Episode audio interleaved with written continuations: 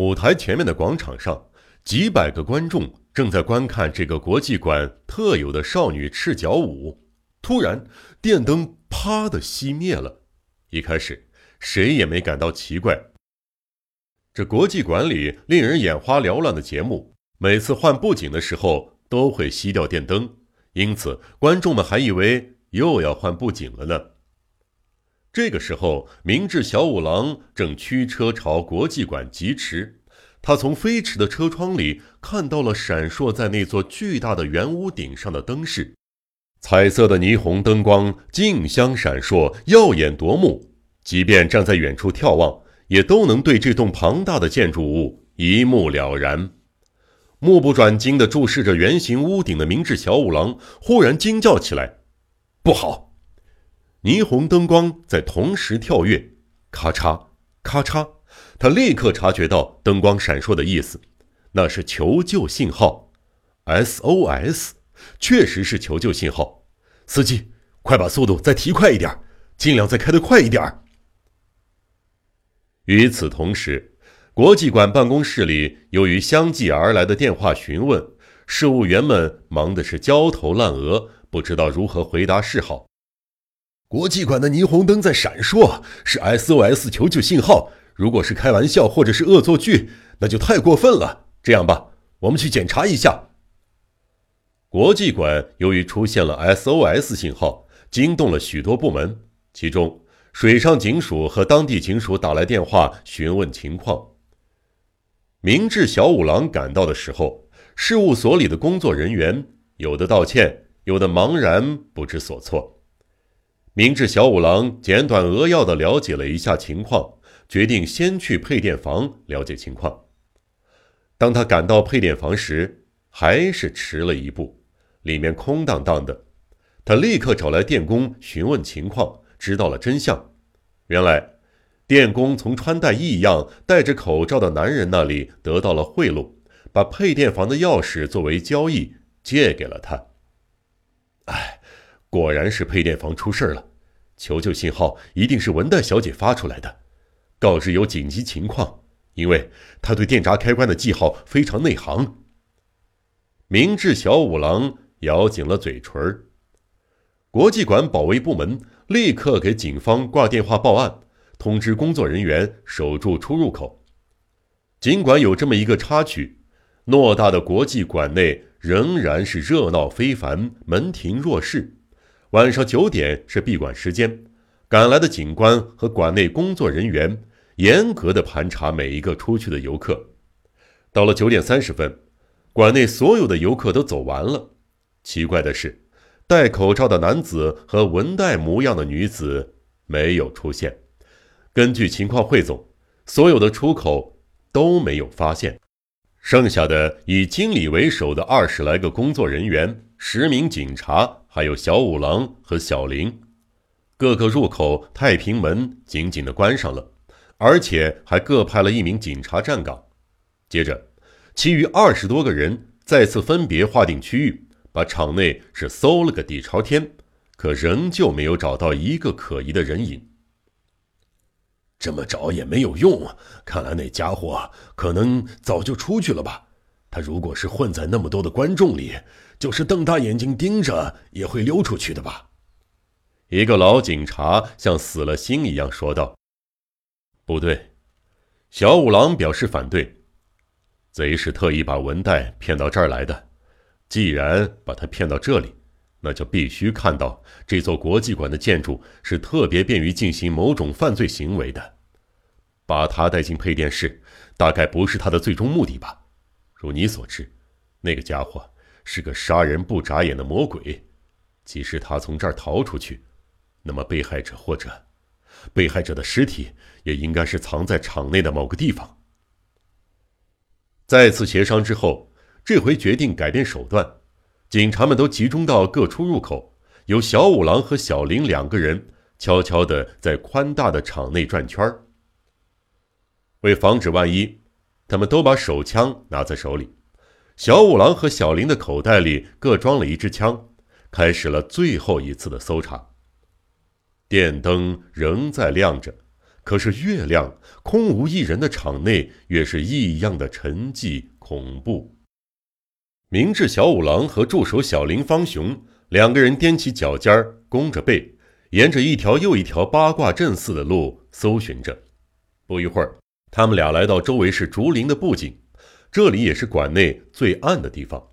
这些场景正因为是手工制作，反而让人感到极度的恐惧。许多照不着灯光的树木背后，竖着一些意料不到的偶人脑袋，仿佛在妖怪住宅里迷路的感觉。走在前头的明智小五郎冷不防停住了脚步，朝昏暗的对面望去。小林方雄紧靠在明智小五郎边上，瞪大眼睛观察，发现前方有模模糊糊的怪物。仔细一看，是一个身着防寒装。头戴皮帽的偶人，见鬼！他们好生奇怪，却又不能相信那是活人，便不声不响地走了过去。这会儿，那个偶人忽然像机器人一样动了起来，挡住了小五郎的去路，一下子握住小五郎的手，紧张而又迅速地把嘴贴在小五郎的耳朵上，小声地嘀咕了几句。小林大吃一惊，禁不住想溜，可是再一看，那偶人又像一阵风一样轻飘飘的在前面走了起来。小五郎并不像要抓住他的样子，竟然无动于衷的跟在后边。走不多远，是清玄庵的场景，破旧的庵堂建在黑漆漆的杉树林中。一个女偶人像被什么吓到似的。脸色惨白地蹲在庵堂前的草地上，昏暗的灯光只照出了偶人的脸那一部分。前面带路的偶人在女偶人的面前站住了，黑暗中勉强能看到他那模糊的身影，举起了右手在指着什么。或许是因为暗淡的电灯忽明忽暗的缘故，也许是那个女偶人制作的特别好的缘故吧。女友人那张为清玄的亡灵而惊慌失措的脸，看上去简直和活人一样。女友人的身躯全都用菊叶包裹着，看上去和别的偶人总有些不同。外表不光滑，扯下来的菊枝遮盖得很马虎，有的部分特别密，而有的部分却又稀疏的尽是缝隙。从那些缝隙里，可以隐约看到里面鲜红色的东西，是西服布料。女友人在菊花外衣的里面穿着西服，倒是有些蹊跷。说不定是贼杀死了文代，又巧妙的把他伪装成偶人了。小林惊恐之余说道，一面呆滞的盯着偶人，一面抓着小五郎的手腕。小五郎当然明白他的想法。可是那当口，他发现了一个更为重要的东西，无暇顾及小林的恐惧。顺着先前带路的偶人手指的方向，在安堂舞台里边的暗处，有一张朦胧可见的人脸。那装扮确实是清玄，蓬松的头发，灰色的衣着，正是戏中常见的清玄。可是清玄是有嘴唇的呀。此时出现的那张人脸没有嘴唇，如同骷髅一般。把文代装扮成女偶人，自己扮成清玄，罪犯这主意确实是别出心裁，令人惊叹。轻点别出声，手枪拿着，不过不能开枪啊。小五郎的嘴贴在小林的耳朵上，轻轻的说道。两个人跨过栏杆，钻进了竹林。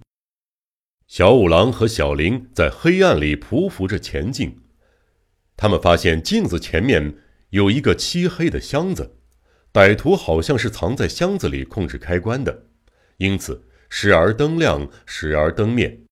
每次灯亮灯灭的时候，被映照在镜子里的歹徒的脸时而出现，时而消失。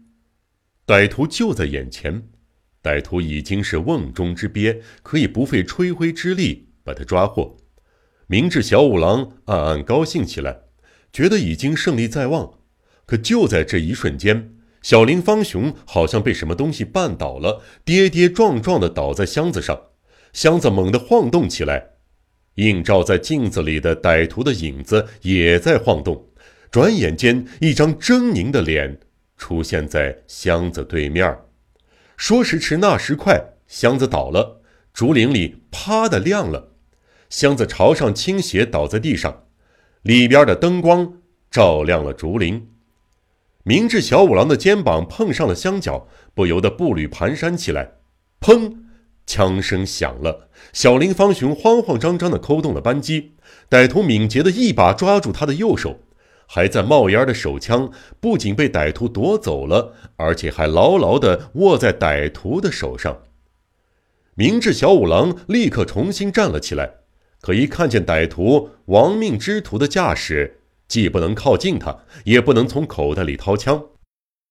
在他犹豫不决之际，歹徒将那个女偶人从菊花外衣里拉出来，夹在腋下。内裆口露出来的衣服是鲜红色的，和文代外出时穿的衣服一模一样。啊，文代小姐！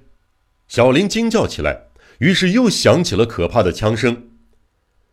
歹徒威吓的放了一枪，便跳过栅栏，顺着通道消失在山树林的黑暗中。